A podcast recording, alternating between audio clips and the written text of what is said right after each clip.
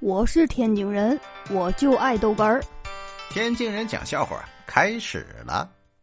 同学呀，一见面就跟我诉苦，说他前段时间总盗汗，一睡觉就出汗呢。医院检查花了好几百，后来呀又找了个老中医开了十来副中药啊，喝了也不管用啊，而且这一天比一天厉害。他我就问了，那后来呢？你怎么治好的呀？这一问到这儿啊。我就明显看到我那个同学的嘴角还抽搐了一下，愤愤的对我说道：“啊，我我换了个薄褥子。”哎呦我的妈！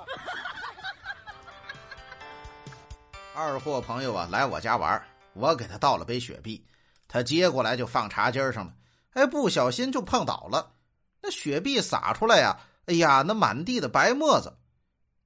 二货一看脸都绿了，一把把我家桌子给掀翻了。揪着我的领子就说：“啊，你你他妈的这水里有毒！”哎呦我的妈！前些日子遇到位江湖大哥呀，这大哥小腿两边啊各纹了一条鲤鱼，颜色是一红一黑呀。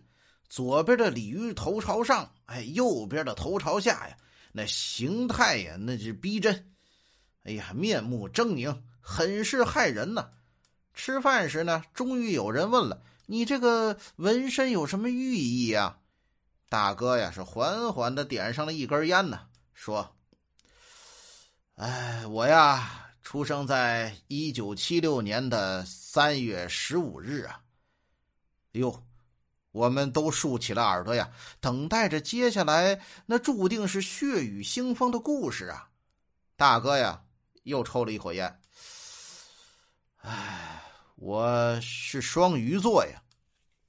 哎呦我的妈！到医院呢，问专家有没有不节食、不锻炼就减肥的东西。专家说有啊。